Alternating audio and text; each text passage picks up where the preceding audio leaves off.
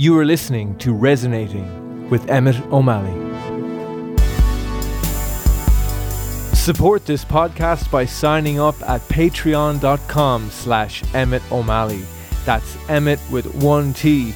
My patrons receive one exclusive podcast per week on Patreon called Private Pod, as well as monthly music and videos that cannot be accessed anywhere else so become a patron of this show by signing up at patreon.com slash Emmett O'Malley today.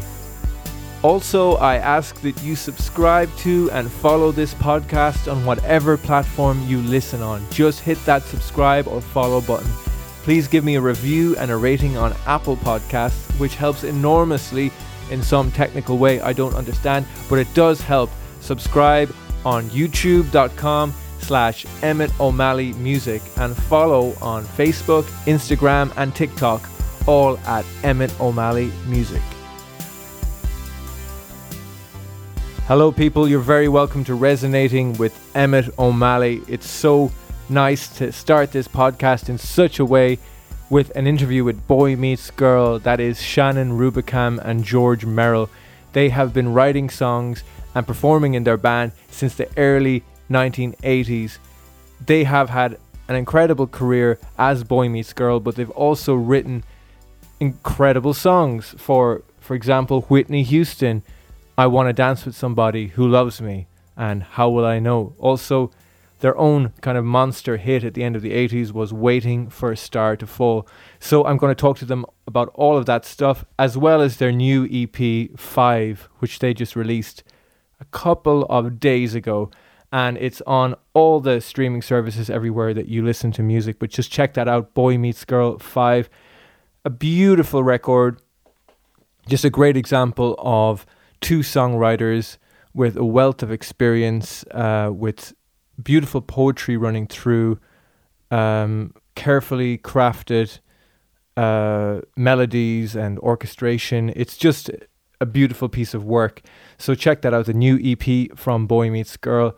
It's out now, and it was such a privilege to get to talk to them about it all. My history with Shannon and George goes back about five years because I wanted to make a documentary about them. I've loved their music ever since I was a kid. And then when I realized, oh, they wrote that song and then they wrote this song as well, I just became fascinated and I, I reached out to them and I emailed them and they hadn't been working together for a little bit of time. And so we ended up having this interesting conversation. Uh, it just kind of evolved over a period of months, and then I was uh, working in uh, a film company that myself and my good friend Clive Tanner were running at the time called Waking Hour Films, and we were making a series of short documentaries called Portraits, and they're available actually on YouTube. If you go to youtube.com/slash Waking Hour Films, you'll see portraits there anyway, I thought, wouldn't it be wonderful to have Shannon and George as one of our documentaries? And then the project became about something else. We kind of evolved it, and we're really excited. And we booked the flights. We were going to LA, we were going to San Francisco, we were going to go over and shoot with them for two weeks. And being the the very um uh, good little boy that I am, I made sure that we were okay, let's go and get our visas, our international work visas to go and, you know, do this properly just in case there's any problems, even though this was just something for basically an experiment to see how it went. It wasn't like funded by any, you know, major broadcaster or anything like that. We were just kind of doing it because we really wanted to do it. And we applied for official professional work visas, temporary work visas to go over and do this for two weeks. And we were rejected.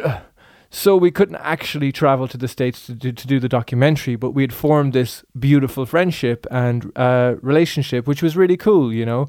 And we tried a number of different types of visas and tried a lot of different things uh, over the years, but you know, it just you know, just didn't work out in the end. And it's funny that it took a pandemic and the limitations of not being able to really be in contact physically with anybody in the world to kind of prompt me to realize, well, why can't I just talk to Shannon and George in a podcast for now? Why can't we just do it this way? And they were so cool about doing it, and they had music coming out as well, so it, it all lined up perfectly. So this is something that's a very special conversation for me, and I hope you all enjoy it too. Here is my conversation with Boy Meets Girl. That is Shannon Rubicam and George Merrill. Well, it wasn't Takamine, that little Washburny kind of. He calls it a salon guitar because Oh, it's wow. smaller in size, and they used to play them, you know, in the 1920s Ah, cool. around Interesting. living rooms and campfires and things. Very nice. Oh, So- Emmett, this guitar is one of the most beautiful inlaid uh, old guitars. When I first met Shannon, she she used to play this guitar. Mm. Um, it was a you know it was a lovely sounding, unique sounding guitar too. That's yeah, awesome. he- it's great you still have it, and you and you, you're like. Oh, yeah. So are you getting it kind of um uh I as in it done up up? a little. Kind of, yeah. He he um, took care of the frets that were sticking out because of the neck shrinks over time. The Mm. wood shrinks in on itself, so the frets start to stick out the edges and cut your fingers. Right. So yeah. yeah. He filed those down just outside his home, you know, while I sat on the stool and watched. And um, Oh, how cool! And he said, "Yeah, it's a parlor guitar. It's over a hundred years old." He said it's very valuable because it's made of rosewood and and it's just got this funky little sound. I love it. So Oh, it, it That's is, it, and it just it really uh, um, projects when when Yeah. you play it. Yeah. he said that's a, a feature of those little guitars is they yeah, have that. you're, uh, unique we still sound. have uh, Shannon's early recordings, uh, and and a couple of those. I, uh, there was one. Uh, yeah, yeah, I remember. I, I could, I could, if I took the time, I could remember the songs. But there, there were a couple of them that I know that you were using that guitar because it's this really. You were doing finger picking with that one. Yeah, all the early ones. That's what I had. So Th- yeah, there's there's something incredible about like the the life of a guitar like over time the the resonance and the sound like the, the guitar that i Mm-hmm. use like it's you know it's probably you know about 20 years old or something not very old but it's um it- was really kind it's a takamine um it's a really kind was kind of a middle of the range kind of guitar when i got it you know I, I just needed it for i was doing a lot of comedy at the time when i got it so i was using like you know this electroacoustic guitar you know lo- I didn't of- expect that you would Yeah, say yeah. what you said. Yeah. that was great. but it was just like the the, the the the best most practical thing for this like comedy performance you know it was fantastic Right. but but then i realized you know i got more into the songwriting and stuff i realized that over time this guitar was getting more and more resonant and now Yeah, like yeah. if someone took that if so, if this place was like robbed they could take the computer they could take the gear wha- Right. whatever it is but it, but that would break my heart because it's Yeah. it's Yes. it, it it just it like nothing sounds i'm sure your guitar like is it, like nothing sounds like it Yeah, No. right. yeah yeah, unique. and, And I think they all over time acquire that Mm. personal to them character. You know. yes yes Yeah. um the song uh the song gone on the new ep that's a, Mm. that's a that's a beautiful song and I, i'm actually uh, just listening to the ep the last few days i was thinking about um there is a lot of um quite um uh raw acoustic uh, elements now in, in these new songs as well like uh, Mm. a, a little bit in constellation stars as well there's a bit of banjo in there and stuff i hear Yeah. but but like yeah. Gone is um I was really curious about that song because it's lovely to hear you um like completely um almost uh, without without a whole lot of uh you know accompaniment around it there's guitar there's voice um and it's a very it seems like a very um very very heartfelt uh song it's it, like something about loss or it, it's really beautiful anyway i loved it um it's about death and grieving. Actually, Yeah. it was written for a project um, where a character died. They ended up not using our song, but um, a character dies in the scene, and the um, partner of that character is walking down the street and just devastated. Just shattered. Yeah. mm. So it is about that moment of realizing someone's actually was there one second, and the next second they're gone. Mm. And so it's about that. Yes, it's beautiful. It's just so beautiful, and I think there's something about um, a, a song like that and a performance like that. It's like kind of showing a very vulnerable part of oneself, like as in Mhm. this is this is something that, um, like for example, it's almost the kind of song that needs you, one would need to sit down and really cherish. You know, like to really just take it in, like at a very intimate gig or just of like Mm. what I used to do a lot, like uh, driving home from gigs. That was my place for listening to music. Just put on, Yeah. and I would put on very chilled, very intimate stuff because I'm in, uh, like I'm not like the world isn't distracting me in that moment. You know. Right. And- It's a, t- time to give yourself some b- brain floss and and and uh, separate from the, the all the public performance and Yeah, Yes. and just go inside and you know feel the rawness of that.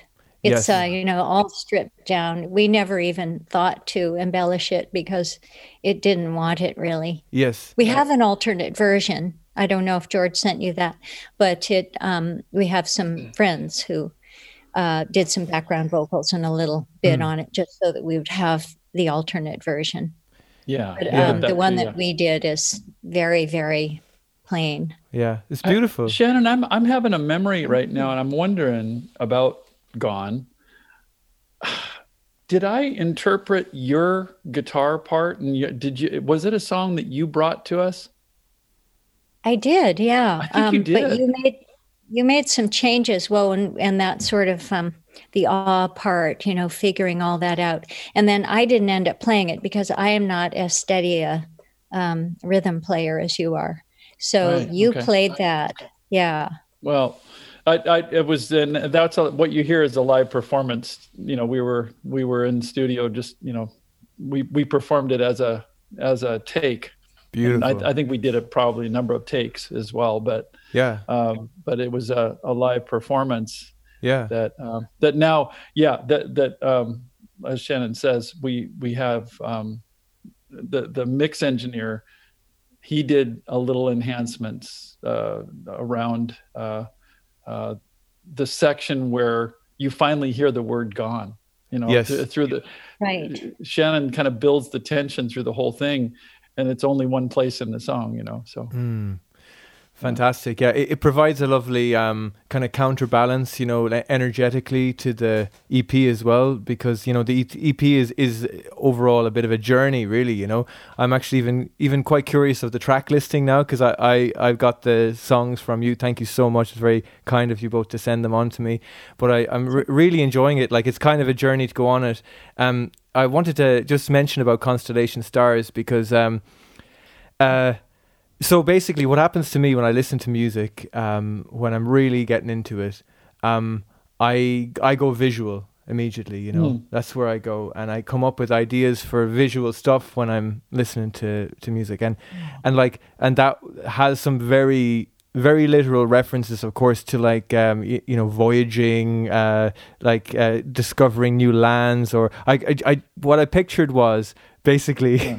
george out at sea in this like like old time kind of exploring um vessel you know and Uh-huh. uh, at the wheel and it's one of Yeah. those crystal Oh, okay. clear nights you know and uh, and all around this globe of stars everywhere you know it's it's, it's what co- comes to me when i listen to it and and shannon's voice is uh like this ethereal force just kind of guiding you know guiding the the mission Yeah. let's say she's a selkie ah The Selkie, yes.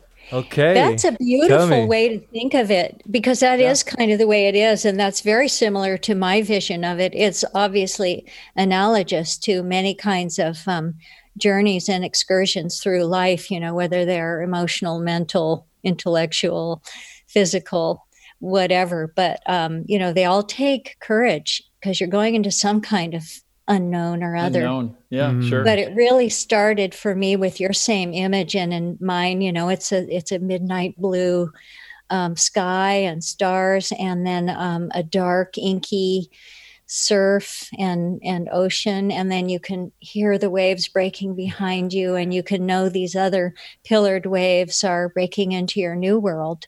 Yes. you know and i Yeah. i just yeah. Yeah, it's so fantastic, and like the EP in general is just uh, it's just a really um, great testament to your artistry and your songwriting, your performance. Both of your voices are just incredible, incredibly beautiful, and kind of really those voices like belong together on this on this little journey. You know, it's it's just really. Um, I think if anybody's interested in like songwriting and anybody's really interested in like, um, I guess themes and poetry through through songs as well. Uh, this is a this is an amazing journey to go on. Really, just this EP, just listen to it for a few wow. weeks. Just really embrace. I, I loved it anyway. I, it's just high praise. I, I really appreciate that. Emma. Yeah, thank you. Thank you. Uh, thank you. It's it's it's a it's a real um it, it, it's a real pleasure. The other um uh of course uh, more deeply in love with you um, is um, I wrote down here a, a, joyful banger. That's what I wrote down. it's like it, it's like it's it's just amazing. Like it's just it's got that like um, kind of energy, the the, the, the very up, uh, positive and loving energy. You know, a lot of your stuff has, and I, I was trying to put my finger on that, like l- like listening to your music over, you know, like the last few years, of course, since we first met, but like before that, again with the songs that I knew, I recently had a little bit of a think to myself, like, what is the like I don't want to intellectualize things because I don't think it's about that, but just curiously, like what is the the essence that I'm that I'm hitting on, you know, when I get really mm. excited about your music and what it is I've kind of come to guess today basically is that it's a sense of magic, you know. That's what I can put it down to. There's like uh a, a, a magic that lifts you up out of your kind of drab you know like life can be mm. a bit of a, a, a bit of a trudge at times you know and that's I think the energy that, that comes through. It comes through all the stuff like uh, like this EP, like those songs I just referred to, um, and I'm not talking about all the up stuff, but um, I, am getting somewhere here. There is kind of like a question here somewhere at the well, end. I, I have a question for you. Yeah, please, I, I, I was curious. Can you tell me about um, folks in the in in Ireland and the UK? Do they whistle? Yes. Um, now because this, whistling is is like uh, it it it was uh, you know we we whistled on on more deeply in love and I I didn't know if that was uh if that's like a common thing that people walk along with and yeah. you know break into whistle. Yeah. So on that point, I think it's it's unfortunately a dying art. Like you, you I remember growing up as a kid and there'd be someone you know uh, doing the eve shoots or you know like you know painting the wall or mm-hmm. and everyone's a whistler the postman's a whistler you know and oh, okay. and some okay. people would be gifted yeah. at whistling you know and right. a, and right. really amazing at it but it just seems like uh, people have kind of um, almost forgotten about it a little bit you know um, yes. and it, it, it actually is such a cool element in that song the the whistle Ooh, where did that where did that come about actually uh, uh, well, I, I just uh, it's funny because I just was I was just trying to picture people walking down the street just like you said. I just I didn't know if if uh, I you know I, I have that image in America, but I didn't know if that was something that's is commonplace. Um, it w- Shannon and I felt that it needed um, it needed a signature up front. Uh, we don't play saxophone, so I know, yeah. I know. Let's see, waiting for a star to fall. Saxophone, no. Uh, yeah. So so yeah, we uh, we hit on. Um, I I think I I think I was whistling a melody that I was hearing. That's what it was. Mm-hmm. And and I, so I was going, yeah.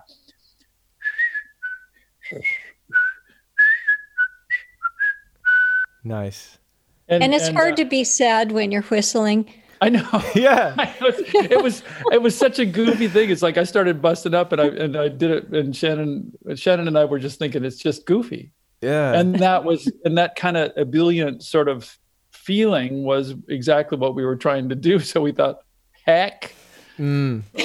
That's really it's cool. going to take a number of takes. You know, you can hear. Right? I'm not really much of a whistler, but you, you know something that came to mind when you're talking about that there because um, when you said goofy or whatever, I, like I, I I don't think it's goofy. I think it's like really cool. I think it's Oh, awesome. good. you know, but like, but the thing is, like there's a kind of um there's a kind of a coolness that like like a, a different kind of coolness that people kind of um seem to think is like more important than like feeling good sometimes like as as in mm. having like a, a good experience in a day for example like um sometimes uh I, I've been very un, uncool. Like I, I never really fit in with um, very cool people when I was growing up. You know, like as a musician or anything. I, I just couldn't do it. You know, the very like a kind of very trendy, very like well, I'm into kind of this stuff now. Actually, you never heard of it, kind of, like, and you never will hear of it. Okay, uh, and uh, and uh, all that. The like more, the more obscure, the better. Yeah. yeah. it's really good for conversation, isn't it? Yeah, yeah. yeah. and just going back to the vulnerability thing, it's kind of like it's a little bit like. Uh,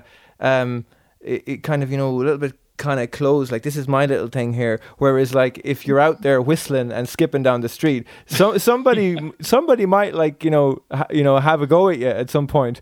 You know like it, it's taking the the courage you know the the risk you know? You over there knock that off! Yeah exactly. Exactly. You're making me too happy! Yeah.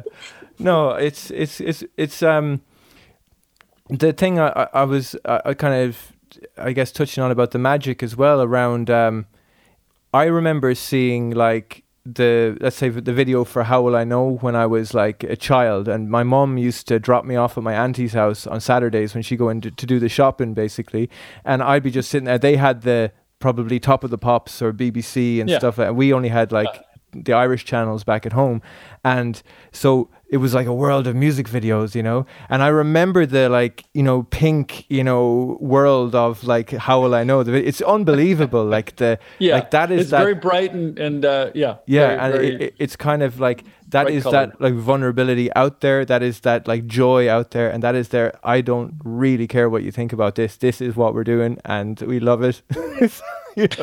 you know, and it, it's just powerful. You know, it's a powerful. Uh, it's a powerful gift to be bringing that through so many through so many projects and still doing it. Does that? I think that sorry. that's because we believe in magic. We both truly believe in and exercise the power of magic. You know, we're not talking black magic. We're talking synchronicity and coincidence and um, and allowing all of those things to come in, and they come in and they feel magical. They feel like magic which yeah. is why in the bridge of More Deeply it says, Life turns on magic.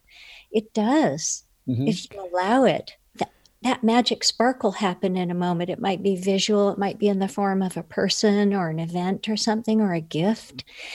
And it can be life changing. And so. You, you know. and you hit on something there, Shannon. It's a funny thing because, um, you know, uh, the word magic uh, can have a uh, a, a, a, darker connotation, like you like you you made a in a delineation there. But magic is sort of the awe and wonder and the the it it's it actually goes back to what you were saying earlier uh, about constellation stars and the and the idea of the the the the darkness and the unknown. You know, magic kind of comes out of that.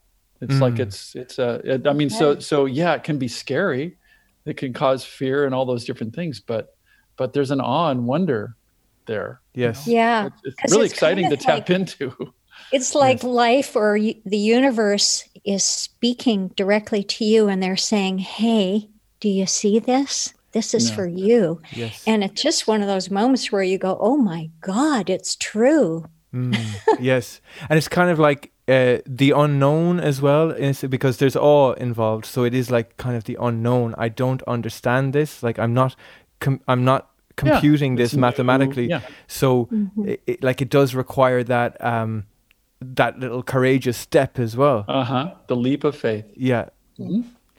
fantastic. Yeah. yeah. Um i uh i was thinking today one of the questions i wanted to ask you both about uh um, before you really ever got started and before you ever really met, uh, I'll, I'll, actually do, do this question maybe one at a time. Um, what was, what were the dreams of, let's say, uh, teenage Shannon Rubicam growing up? Like, what, what, what did you want when you were young? Like, what, what did you think you would be doing? I was going to be a surgeon, actually. Wow. I wanted to be a doctor. I just felt this strong interest in the surgical aspect of, you know, what was the physical body. And then I also, I think just always I kind of felt like a healer. You know, I just felt that want to be a healer, you wow. know, and, and help people to feel good. Wow. And I hmm. was an optimist. I was a very hopeful person. So that was early Shannon. That's and that sort really of morphed into music. really interesting. Yeah. yeah. it's interesting how how um, how it manifested for you. You know. Mm-hmm. Yeah, because and, and, and as I've known you, you've always had an interest in in um, um, you know uh, uh, different different ways to to be healthier you know mm-hmm. through eating and exercise and all those different things right so i mean it's yeah. but i mean uh, like you've you've all you've always you know uh, had a, a, focus on that. Yeah. It's it's an, been an interest but i feel like um, it, all that got channeled through music. Mm. and it's possible to you know help people feel better through music of course. So that's where it went yes. mostly. it is um like uh, an incredible mission statement. You know, I want to heal people. I want to help people, um, uh, and that can be done in so many different ways. And people sometimes maybe. Uh, I don't know why people would be in any way of denial that that music, for example, heals people, changes people, lifts people up. Like you see these, like in non-pandemic times, you see these like hundreds of thousands of people in these big groups just together, like uh, listening to this um, kind of incredible noise that is music you know these vibrations yeah. that are music and it, they are there to be healed you know? And yeah. if there was an alien who, like looking down at this or something it'd be like uh, they go for their they go for their treatment. Once every month to the to the gathering the are. gathering of sound. Yeah they're in, they're in therapy. Yeah and they're having a revelation. yes. And teen, teenage George Merrill, um, what what what was he dreaming about? I uh, in the in in our our grade schools in in our second grade. So I was I don't know. So I was eight or nine years old. Um, I met someone in in my class. Uh, uh, his name was David, and he um, was born on the same day in the same hospital with me. I mean, not with me, but it's like his mom, separate separate deal, but yeah. same hospital. yeah, and uh, yeah. yeah. and uh, uh, and uh, so, but we, you know, we we kind of had, we formed a friendship, started kind of that way, and but then it, he he was playing guitar at a very young age, and I had been taking uh, uh, piano lessons. My my folks uh, had all of our ki- all the kids take lessons. So, um, you know, I had music coursing through me. David showed this interest in guitar. I was playing piano, and we just sort of naturally gravitated toward each other. And by the fifth grade, uh, we had a band. So so it was like it was never a question. Like like my brother um, you know, and most everyone around me like, what are you going to do with the rest of your life? It's like, I, you know, I saw Elton John. I saw, it, really, it started with the Beatles, but you know, as, as, soon as I saw Elton John, I said, "Well, guy sitting down playing piano, I'll be him." Mm. so yeah, yeah. You know, I, I, I didn't. It, it wasn't. You know, it could have been lawn mowing, but it turned out to be, you know, it turned out to be playing piano and carrying on and, and, yeah i know. It's it's been it, it, it never was really a question. Um, my father would probably have liked me to be an engineer. He was a, a, a chief tool designer for the boeing company. Oh right. And so he um, you know i would go up to the plant and and see you know him working and and he tried to encourage me that way. Mm-hmm. and and there's part of me that i think like shannon I think there's part of me that is an engineer. You know, I, I'm a musical engineer. You are uh, for sure. And that's your that's your drafting board in front of you, and yeah. yeah. So so yeah. It's funny it, it, though. Yeah. It through it, since George and I had gotten together early on, um, for about a decade there, every year or so, his dad would say, um, to George, "Would you like to go to drafting school?" you know. Yeah. yeah. so just just in case your music career is faltering, so Yeah. he'd bring that up about once a year. Mm. George I- would I- slightly I know. decline, yeah but his and, dad and was very supportive. he was actually and and they were supportive of of this this music thing we were doing it, it it you know it's it, it was a little bit on the fringes of of reality for them to to think that i was going to spend my life doing that Yes. Uh, so they kind of figured at some point you know i'd come back down to earth and we need to get a real job and Mm. um, i never did i never got a real job So in, in the Although I, whenever I fill out one of those forms, I always enjoy putting occupation songwriter. That's that's always nice, been fun. nice. I like that too. Yeah. Yeah, there must be a, a nice feeling of like peace and satisfaction around that. You know, like like mm. this is actually it. Yeah. You know, this is Yeah. this- yeah. That's One cool. thing, one thing I I do, I write songs. Right. And well, and then the next question, often on any kind of forum, is how long have you been at that occupation? You know, Yeah, that, that's always that such a big number keeps question. growing. and ever ever growing. Yeah, I know. Seventy years. oh. Uh, um, uh, so speaking of of like kind of how long and stuff, like when you guys um first started like working together, essentially when you first met, uh, what I I believe you were like gigging musicians, right? Um, you were like per- performing, t- and did you were were you performing together or separately or? Uh, what- the the aforementioned uh, David and I were uh, Mm. uh, we were a duo. Uh, We were called Sparrow. Yeah. Shannon played cross town in a in a band called Paloma. okay, and this is in um, Seattle, right? This is in Seattle, Yeah. Seattle, We, Washington. we obviously had a bird theme going on. Yeah, yeah. and uh, uh, uh, David, David, and I wanted to add um, a member to the band. Uh, we we had tryouts, and Shannon, oh, Shannon won with flying colors. It was obviously going to be her. Awesome, cool, So cool. Shannon joined Sparrow, and uh, and then we booted David out eventually, and Yeah, and off you went. And how long did it take you then to move to um, uh, LA? Was it uh, was it were you t- doing stuff in Seattle for a few years first, or Yeah, we were playing clubs um, really up and down the West Coast, but mainly Washington and Oregon, Mm. you know, steak houses and things like that, playing in the bars. yeah? We weren't Yeah. really playing taverns because we were, you know, more of a listening Mm, type thing. So yes. we played in the there- cocktail lounges. I, Shannon, I, I can remember well. a couple of places. Uh, there was one in, in eastern Washington, which is a little bit more of a farm country area, and uh, and they had chicken wire in front of the stage, and they did that because people would throw bottles. Oh my God! You, the the, the, the authentic uh, Blues Brother ex, Blues Brothers experience. You know that scene. Yeah, that- so we, oh we definitely God. had a few moments like that where uh, you know, but, but we we probably had no business being there, but uh, yeah, yeah, just just An just, just keep playing. yeah, just keep playing, play faster. Play louder. yeah, yeah. Myself and a buddy of mine had a a situation like that a number of years ago back in Ireland, where we were playing in Clifden, a town outside outside of Galway, um, s- Mhm. where my dad was born, actually, Clifden, and um, and we were playing in this pub there every Saturday. But one week it was quite, um, it, you know, it was pretty packed. There was a festival on in the town, and there was people drinking all day, you know, Yeah. and and literally it just broke out like like in a movie. Like it, it was almost like they were shooting a movie and they were extras, you know. It was that bad, you know. it was like it couldn't be more cliched. But like me, me, it was my friend Dave who was playing with me, just l- looking at each other like. uh like literally like we, we can't really do anything you know like just just just keep going um uh make make it funny maybe because Yeah.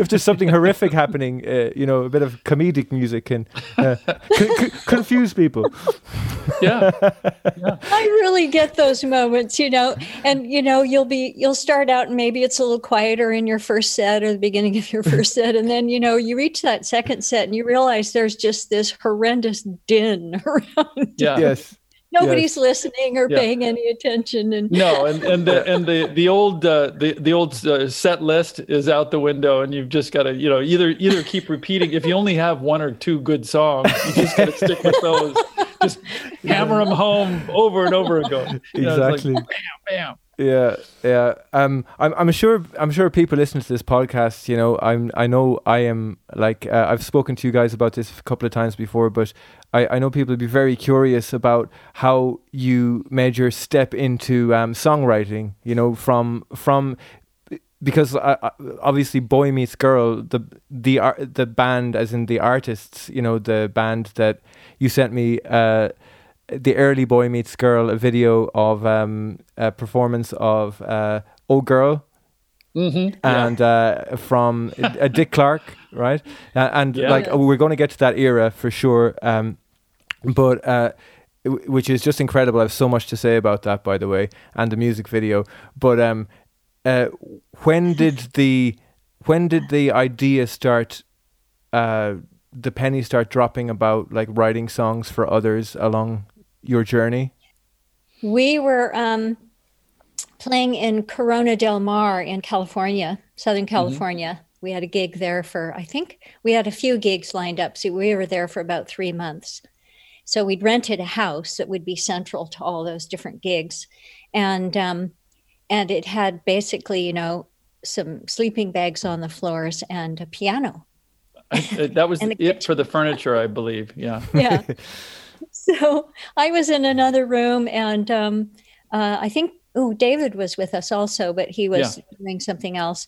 And um, so George had sat down at the piano and started playing, and I, I just loved what he was playing. So I just kind of came like dancing in with my little notebook and started singing and writing kind of simultaneously and my stream of consciousness lyrics just fit right into what george was playing and um, and we called the song good exchange because that was the chorus Perfect. so that was kind of the fortuitous start to writing because we looked at each other after this song wrote itself in you know like 20 minutes or something Yeah, it was it was said, well it was such that a was cut easy above. that was fun yeah, it was it was a cut above, and it was, and I, I think I think it was also fun because it, the song, uh, as I think about it now, it was a breakaway from anything that I'd ever done before Me with too. David, and uh, you know, in co-writing with him.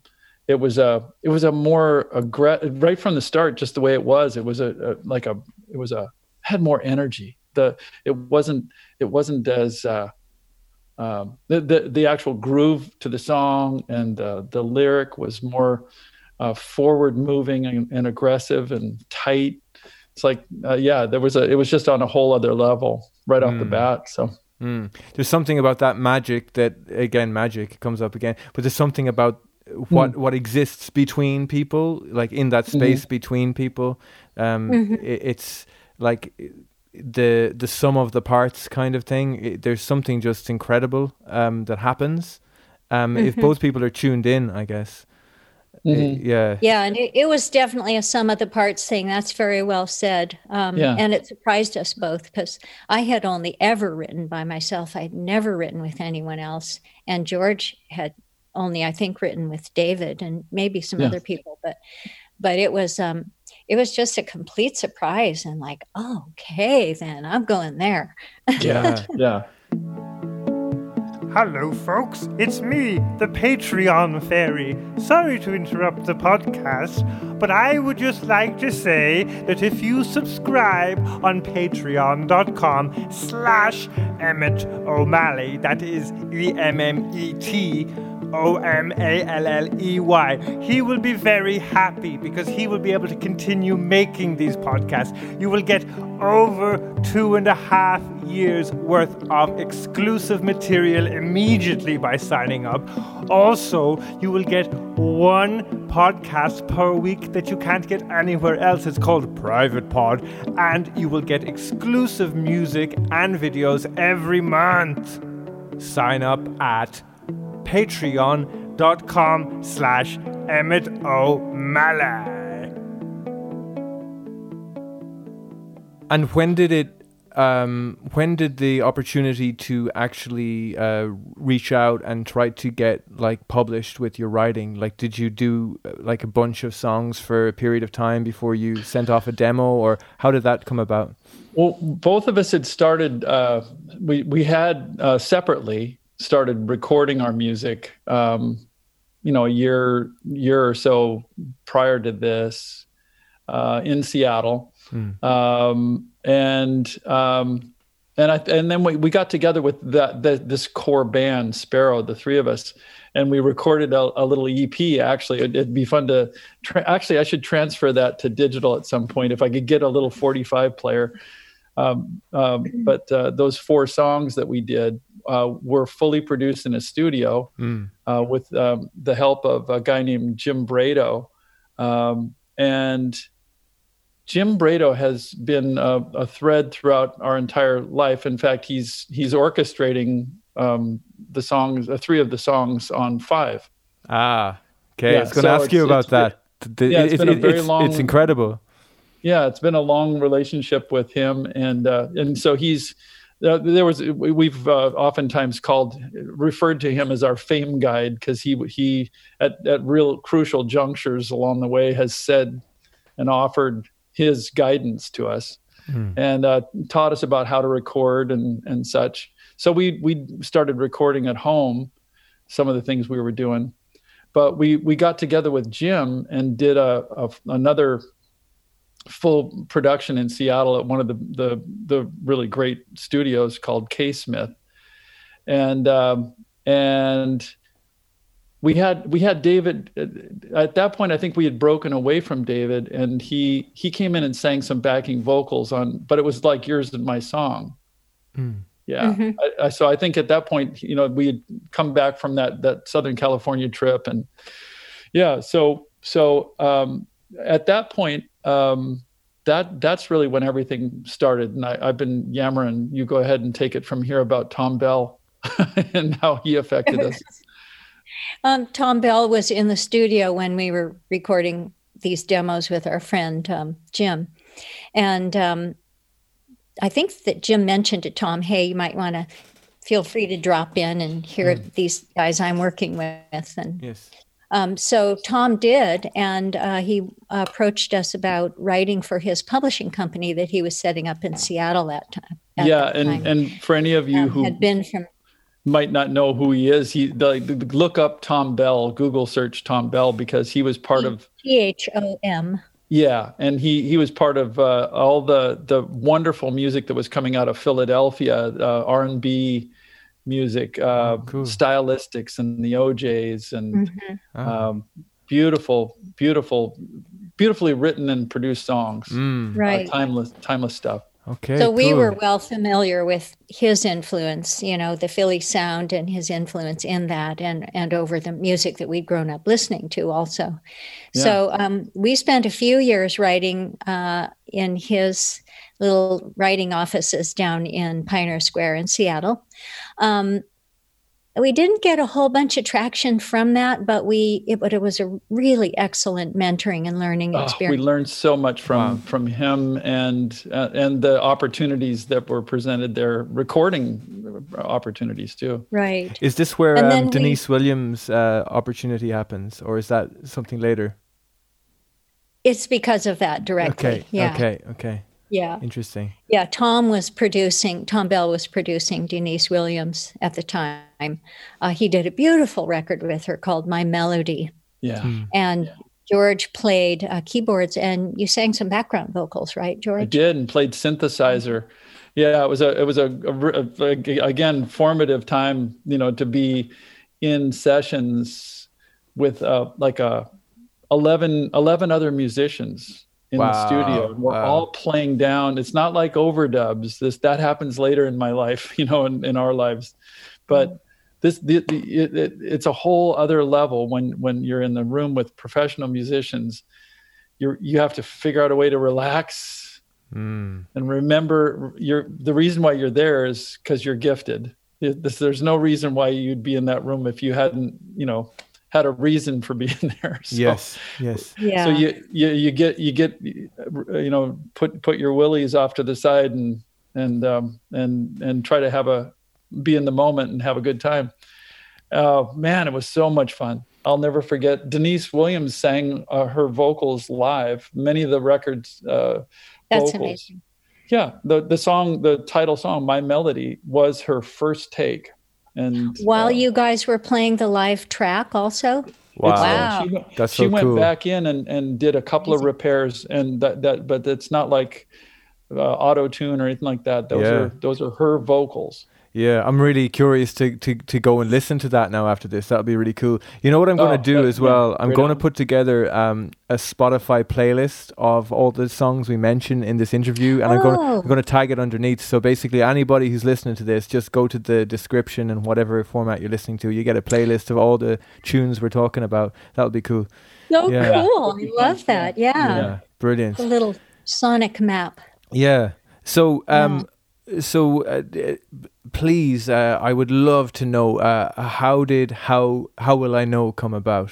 When did that happen in, th- in this in this process? We, um, as inevitably you can when you live in Seattle, we reach one of those Februarys where the sky was hanging low and gray and it wouldn't rain. It's you true. know, the air pressure was just oppressive. And, um, the barometric pressure, I should say. And um, so we just looked at each other and said, We're moving to California. yeah.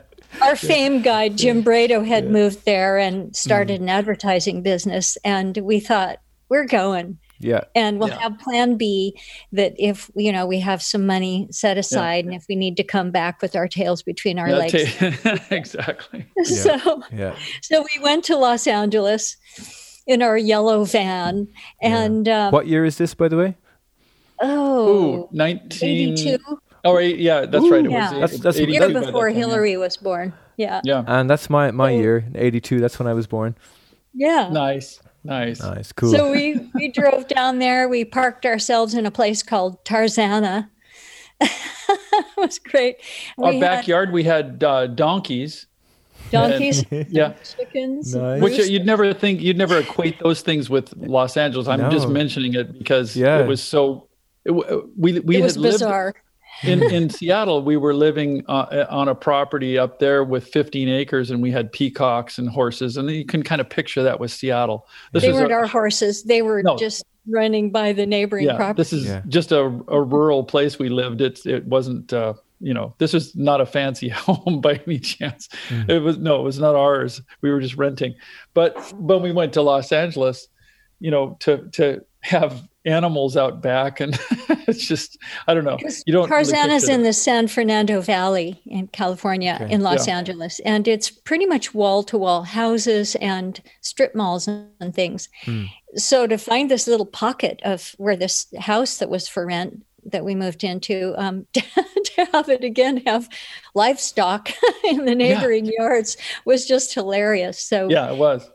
We moved there. We started singing ads. We were making um, demos in our living room. Mm. Eating a lot of neighbors were- macaroni and cheese and peanut butter, things Right. that you know that Yeah. could like subsist subsistence foods that could get us by. Yeah, yeah. Again, you know, the piano was about the only furniture and a Yeah. picnic table. and, Yeah. um, and we, so we made these demos, we sent them out, and then we kind of forgot about them. We sent them to record companies because it was our heart's desire to have a record deal. Oh, now, now, one thing I might add is that that our our fortunes did pick up a little bit because our our fame guide would hire us to sing adverts. Right. Okay, yeah. Uh, and um, and there was one national ad for a, a product called Armor All, Right. What was Armor All? and uh, yeah, it's like this A stuff leather spray and on car your car. cleaner. okay. Yeah, Okay. Yeah. yeah, Yeah. And uh, and uh, you know, uh, come on, people, one and all, everyone can use a little Armor All, protecting, beautifying. Most of all, it's satisfying. Armor All. All. Once Okay. it's sprayed, it gets down inside, and it la- something about lasting when it's applied. Yeah. Oh Yeah. man! It- it- that's definitely Anyway. going on the start of the Spotify playlist. Only joke. Oh yeah, and you know what? Chances are everything's Google. You can find it You on. find I'm everything, sure. yeah, yeah. Go, go ahead, Google it. um, uh, anyway, so uh, but but so we you know our fortunes did pick up a bit, um, and um, and then and then Shannon, I I digress. Sorry, go ahead. Sorry. Then we moved to we discovered how hot it was in Tarzana and the San Fernando Valley, and we were a couple oh. of Seattleites, you know, wilting all the time. So um, we were clued into Venice, California. So we moved down near the ocean and rented a house there, and um, and then we were on yeah. tour with Deniece at the time, and right. I was pregnant. Right. And then a couple of weeks after our daughter was born, George picked up the phone when it rang, and it was um, Aaron Jacoves at A and M Records. He'd yeah. actually listened to our little cassette tape we'd sent him. Nice. Yeah, we'd sent it like two or three months prior, mm. so we'd kind of hadn't given up, but it was kind of past the time that you'd think you'd hear back. Yeah. So yeah, that's, anyhow, that's it's funny that that little detail is very interesting because I find like exciting, wonderful things ha- seem to have a pattern of happening like that. You know, like ah, it's gone, I, I give up, kind of thing. As in, like not not not like actively, like I I'm sh- closing the door, but like like just moving on. Let's say, and then yeah. and then it's like, oh, that thing um six months ago uh, I got it. you know? I, yeah, yeah, it's like that. I mean, I remember when George got off the phone and said, "You won't believe this," who I was talking to. But um, and and my thought was, "Oh, but we have this two week old daughter. All I want to do is be a mom." You know? yeah, right, right. yeah, yeah, we've we've kind of moved on to other things now. Mm, right. Yeah, of course.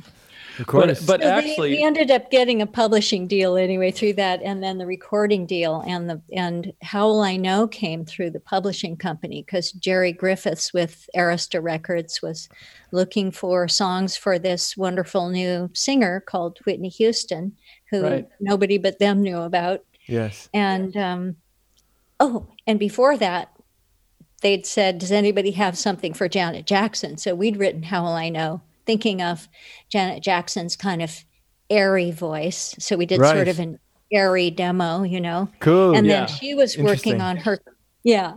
So she was working on her control album at the time, which was diametrically different than mm. How Will I Know? Mm. And you know, what a cool concept album that mm. turned out to be mm. for oh, her. Yeah. So they passed on it and then it ended up going via Brenda Andrews at our publishing company to um, Gerry Griffith and Clive Davis.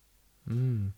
Wow, cool. And um, yeah, so and the process of like from from so th- there's this period of like obviously w- you know almost putting it down.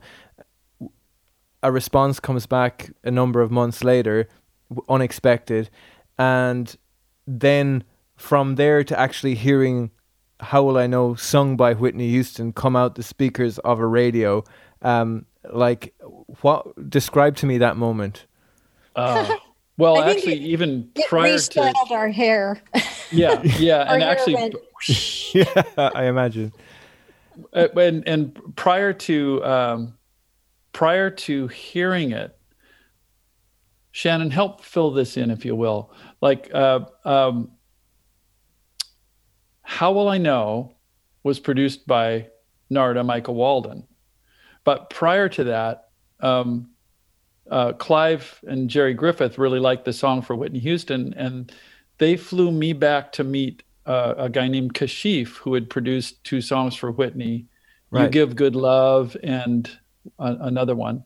Okay, um, yeah. You, you, Give Good Love turned out to be a hit for her, one of her first hits, and um, and so I flew back to New York and I was hanging out with with Kashif and listening. He was playing me all these vocals of this, you know, this uh, amazing singer, but I I didn't I didn't know uh, you know anything about her. I, I you know there was this you know exciting buzz, but at the time both Shannon and I were so excited about the idea of the prospect of of doing our own record as as Boy Meets Girl. Yeah. Um, uh, I I passed on the idea of of working with Kashif on it, and it, as it turns out, he he really had his own direction that he was doing. It would have been uh, you know tough for the two of us to to manage a production, so we shelved that idea, and then Clive and Gerry Griffith came up with the idea of approaching Narada. And as it mm. turns out, Narada Narada wasn't sure he really had time for it. Mm. Mm. uh, he, was, a, he was busy yeah. too. yeah, there's an interview with him as well. But uh, but it but it turns out obviously he he knew exactly what to do, and some of our friends uh, uh, actually were working with Narada at the time. Uh, they called us up, and this is long-winded. I'm coming around to answering your how you know what how we heard it. Oh, Um, That's great. we got a call from Preston Glass, and uh, he was in the studio. They had just finished recording Whitney Houston, Mm. and he said, "You guys, you got to stop what you're doing, and you got to listen to this for a second. And held up Wow. You got a phone, preview. Wow. and and it was the it was like a, a rough mix, and and her voice came jumping out of the the. You, you can imagine it, the, the, it was the chorus vocal, and when it just came jumping out of the phone, oh my god. you know i'm getting chills telling it because it was just it was still one of the most amazing moments Yeah, I we still- never yeah. We had never imagined anything like that or someone like that singing one of our songs. Truly, Right. never even envisioned that. And and so to hear that be, you know, the out of the block song that it was, uh, was Yeah. just mind boggling. yeah. yeah the combination of narada and whitney uh, coming together for that just it was such a great combination for for all of our joy Yes. yeah yeah it's, it's it just sounds like it sounds like just an unbelievable moment. And one thing i i really love about the process of recording music and creating music is that until that like recording is down until like say a vocal or an instrument or a melody whatever way it's done on that day whatever mood that person's in or whatever the vibe is on that day mm-hmm. Like it could be anything. It's almost like once you have like let's Yeah. say the main melody or the main idea of what you're doing fine. And then going into it with your emotion and how you're delivering it on whatever instrument mm. or vocal like n- whatever random state is happening in that moment it's going to be etched in time historically forever. And, and and it's like, it could be something that's like half improvised at times. Mm-hmm. There could be a little bit of a feel that comes up that is really of the moment, but that's something then that go i- goes into people's consciousness on the radio or just over the years as Yeah. a solid thing. It's so bizarre, isn't it? Yeah, you and actually Yeah. you said that really well. That that um, that's one of the things that that we felt, um, and it was again it was that combination.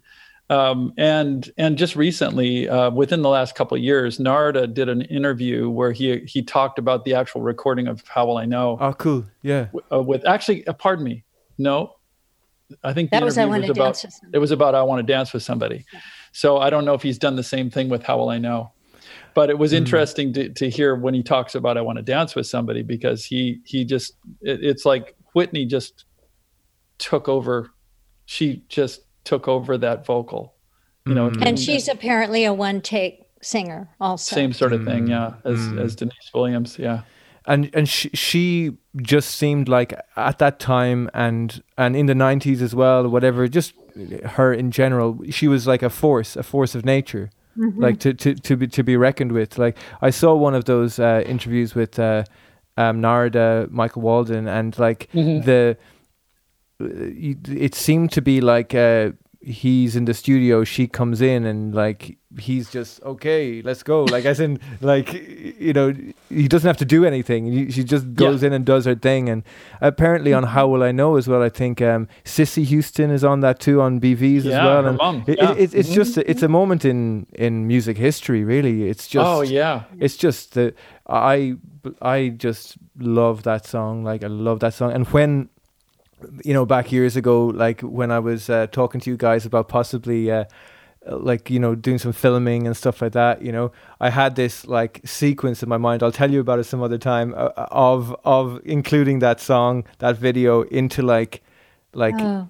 like you guys living your lives and then like go straight into this like other world you know it's the magic thing again it's just like tapping into something it's yeah. it's it's unreal um i uh i yeah i guess it's it's important to to remember as well that like this stuff is going on kind of almost as a as a sideshow to what you're actually doing at the t- at the time back then, which was like boy boy meets girl was an official project at that time. Was you were you were you were going for it. Um, I watched this amazing um kind of uh, amazing performance on a on a who was it again? Dick Clark Dick Clark Dick show, Clark. which yeah, Ameri- American Bandstand. It was Ah, a yeah. huge show in. yeah, I mean, 1985.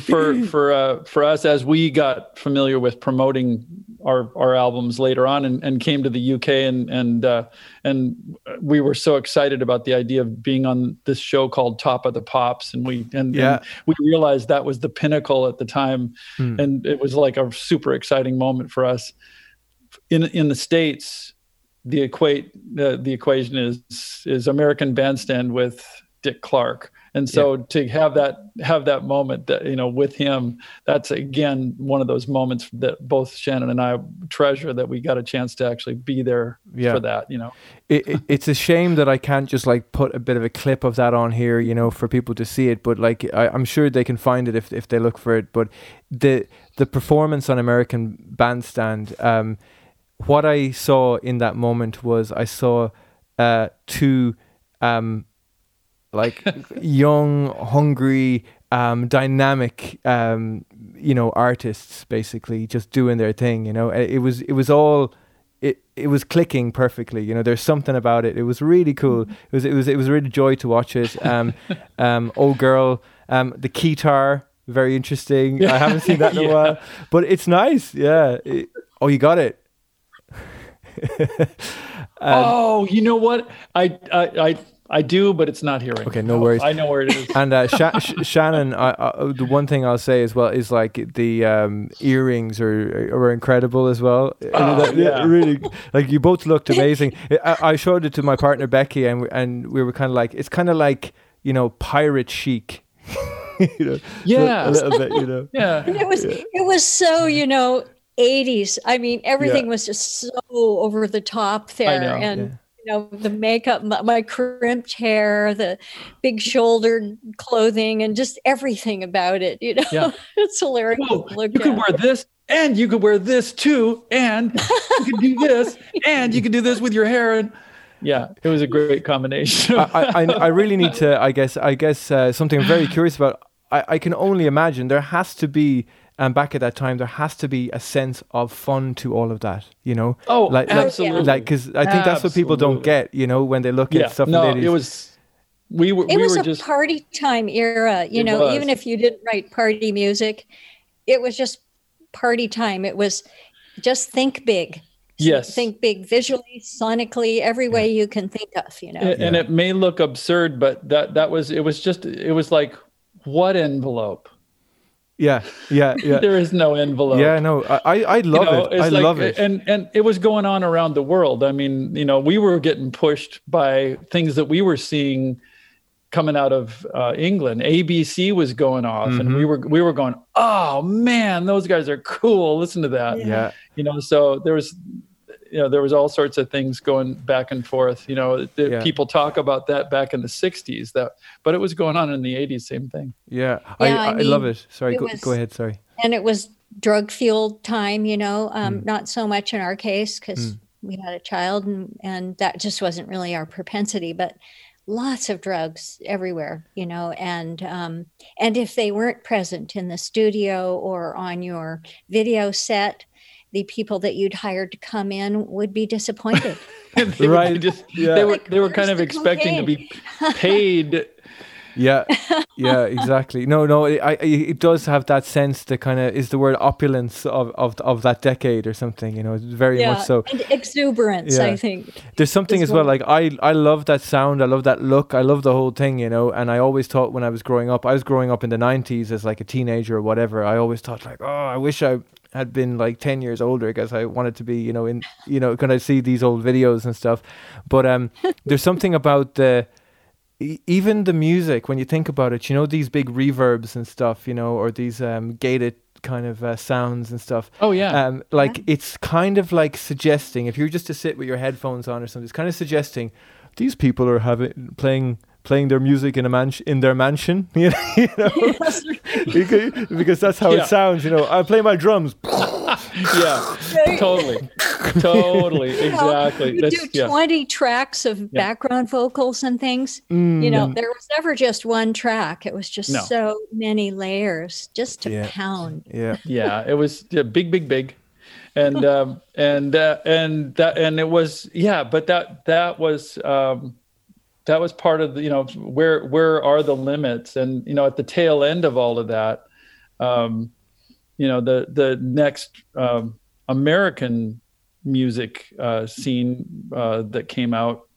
Uh, well, I mean, there are, there are a number of different. Th- I mean, uh, rap, rap, uh, you know, and, and hip hop was Hip-hop starting to to to um, make its make its way into the vernacular of of everyone and and influence all music.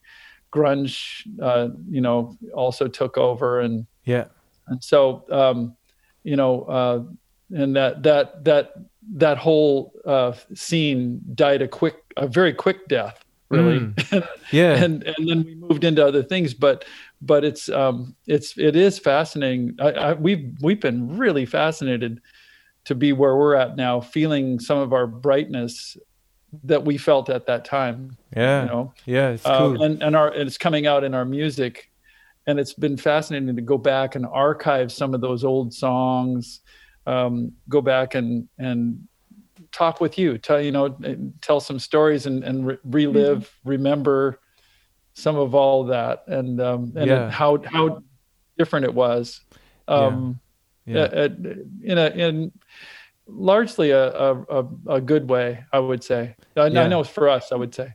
Yeah. I love i love it and i love that you guys are so open to kind of you know talking about all that stuff too because it, it is fascinating for people. It is really interesting and um uh the other um one of the other childhood memories I have about one of your songs, um, "Waiting for a Star to Fall," of course, which is like uh, "Boy Meets Girl," uh, such a huge hit towards the end of the '80s, and so it's like you had the huge hits with Whitney Houston, but "Oh Girl," of course, your first single was a top forty hit, which we we can't we can't forget yeah. that. It's an it's an amazing song. It's an amazing song, and and uh, like all it's like it's kind of like when I listen to your old albums. It's kind of any of these could be hits. You know, you know. It's just there's so much there that it's kind of only some of them can be. you know, um, but, but but that uh, waiting for Star to Fall. I I I remember coming out of the cinema called the Claddagh Palace in um in, in Galway, uh, where I'm from. Say that name again. Uh, what was the, it? The Claddagh Palace was the name of the cinema. Oh. Claddagh uh, Palace. It's, it's, no longer there. It was this old time cinema and uh, it, like a kind of really nice old place that's long gone. Um, but I believe that it was a three men and a little lady, or three men and a baby, something uh, like yeah. that. And uh, mm-hmm. I remember, I remember hearing that song at the end of that movie. I remember that song being in my mind for years. Uh, the uh, the song has kind of followed me around. I, I absolutely love it. It's got that kind of joyful, like magic, like all these other ones as well.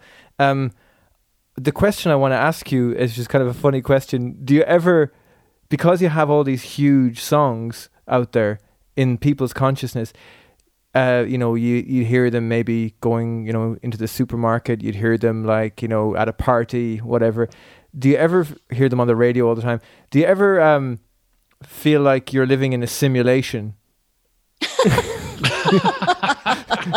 all the time. Like uh, this is this is this is this is weird. These are these are my emotions uh, on on national radio all around the world. Again, I uh, love that. Like I'm glad we can talk about this because I've never been able to talk to anyone about this.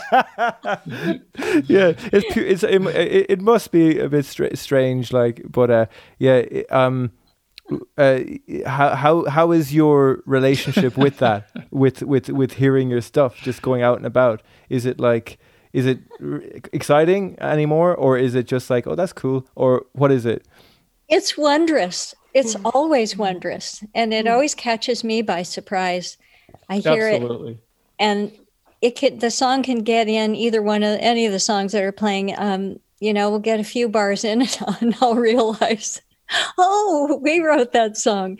But, you know, it doesn't happen right away. It's like it sneaks up on me still. Mm. Yes. Um, yeah. Same. So I no, have a I have a good old. relationship with it. It's it's still like I want to jump around and tell everyone near me, "Oh, I wrote that." I love that. I love that. That's the case. Actually, that's amazing. I, I same as Shannon. I never it never gets old, and I I get all excited just like that but I, so I've recently made the mistake, you know, in the, the grocery store line or something like that, you know, kind of walking up, kind of all proud.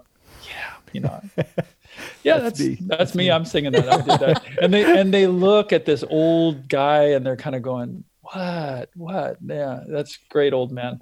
That's great. Good for you. Good for you." And just kind of move along, move along. So, uh, so I, I realized this is probably not something I should be like being a braggart about. Oh, you can. I, I think just just start whistling. Just start. Just bring in the whistling. Oh, yeah, that's true. Sort it out every time. You know? Anybody can do that. So I don't know. Anyway. oh, that's the lovely thing about whistling. Yes. Yeah, that's true. I can't whistle actually. I, I, I oh come on. No, I, I actually can't. No, it's the one one thing I could never do, and I, have tried like all my life. Unfortunately, the best I get is um, uh, yeah, it's just going to sound creepy on the microphone, so I'm not even. Okay, gonna... that's not a good idea. no, I, I've lost my whistle too. I used to be able to. Well, my mom was a whistler, so I had a decent whistle, and then now it's completely gone away. And then I could um, whistle, you know, like making my tongue a certain shape and through my teeth. and then I had some dental work done, and and it, my whistle was gone. no, like that, wow. you know. Wow. oh, that's that's a, a loss. Yeah. Your mom did have a great whistle. She did. Yeah, she did. She had a little. Oh, she could make it kind of. It had a trill. Yeah. yeah. That's that's the that's the you know it's a pro. You're you know when you're in the hands of a pro when you have that little twirl. right. Yeah, that's the yeah. thing. Yeah. Definitely. Yeah. Um, I, I think we're we're getting kind of close to the end now, but I I just uh just to kind of bring it around to now and like you know your day to day and I think I want to kind of ask this question through uh, the song "Everything New" that's on the that's on the new EP five. By the hmm. way, anybody who's listening to this, the EP is out on the fifth of March, so that's going to be in a couple of days when this podcast comes out. And uh, yeah, get it wherever you can, download it, stream it, buy it, share it, tell everybody about it. Uh, it's it's a beautiful, beautiful piece of work by two of the best living songwriters that are there, and I, I You're bloody love it. Kind. No, it's it, it's absolutely true. But there's something that this seems this sounds to me, and I could be complete, but it just feels to me. Um, well, actually, if you were going to run around the supermarket uh, uh, whistling and dancing, uh, I would do it to, to everything new. It's it seems ah. like it seems like a um, basically gratitude is what comes to mind like uh, the, the gratitude it for is. everything and exactly yeah. and I, I think gratitude is like just the greatest tool that we have like if a friend of hmm. mine a few years ago recommended that i do a gratitude list every night and it, mm. it's like i do that you know i still do it you know and mm. it's like the best thing the best thing that i do you know of a day if i can get to that you know just to know that just the simple things are in place. What a nice way to tie up the day um, uh, by going going back over the day. Is this? Am I hearing it right? That you go over the day and you kind of think of the things that you are are uh, grateful for. Yeah, for? yeah, okay. the things that are here right now, and all the simple things that, and it could be complicated things actually, but it's often just simple things, especially if it's a, mm-hmm. a pretty uh, you know, if it's not a great day, you know, there's always yeah. the things that I will forget about. And I was just going to ask you both, and you know, whoever wants to go first, it's up to you. But um, tell me about some of the gratitude that that you uh, um, are experiencing these days. You know, in this kind of strange time in the world, um, you're just putting out new music after a few years. Um, what t- tell me tell me about what makes you I guess, get up in the morning and feel good about this world and this life? Hmm. There's so much. Um, you know, I would say for both of us, our gratitude cups runneth over um, yeah. in every sense. I'm just, you know, and I and I practice that same thing, um, Emmet, um, acknowledging the things I'm grateful for almost daily. And it, it comes down to the simplest things, but it's usually the people I love, people who love me, and, you know, just the oxygen I breathe. It's like mm. that. Yes. Yes. Yeah. I, I think this last year being like one that we've none of us on planet earth have ever unless you're really old and you've gone through another pandemic. I mean, we we as an as an, an Earth have experienced this new thing, and it caused disconnection and uh, it caused uh, separation mm-hmm. in situations that we took for granted. And I think one of the things that I've felt is that acutely, and so I am so in gratitude for for those moments when they occur now because yes. because we have we we still have separation. It's still going on. It still will go on for longer. But as we can connect with you you know and and other people throughout our lives it's it the value of it is deeper now. I don't take it for granted. If i did i don't anymore. Yeah Beautiful. Thank you so much. Yeah, th- I love I love everything that you guys just said, and uh, I echo that in this kind of time of separation. Uh, it's when I guess we are prompted to uh, do anything we can do to connect, and such su- such as this, you know, because we were mm-hmm. going to do some other stuff a few years ago. Travel complications uh, got in the way on my side, you know, uh, and uh, now we're here. Now we're here, and we yeah. This this is really cool. Like this has I been really. I think lovely. it's wonderful. I feel like we we finally got to do something we've we've been wanting to do for years. So it's great. Yeah. Yeah, and in and you know against more odds even, and we've made the connection. Thank you for making that effort towards yeah. us, and um, it's it's just really so life affirming. Okay, folks, that was cool really happy to have had that opportunity to talk to Shannon and George. Thank you so much, Boy Meets Girl. Thanks for being on the podcast. And everybody, go and listen to their new EP5. It's wonderful. And also enjoy their hits from the past and their old albums. There's a bunch of albums I see already up there on Spotify from their back catalogue. So, yeah, go and check out all that incredible songwriting over the years. Thank you so much for listening to the show, folks. Remember, catch up with me on youtube.com slash Emmet O'Malley Music, also Facebook, Instagram, and TikTok. It's all there, Emmet O'Malley Music. Subscribe on Apple Podcasts. Give me a review and a rating. I would really appreciate it. And I will see you next week for Resonating with Emmet O'Malley. Goodbye.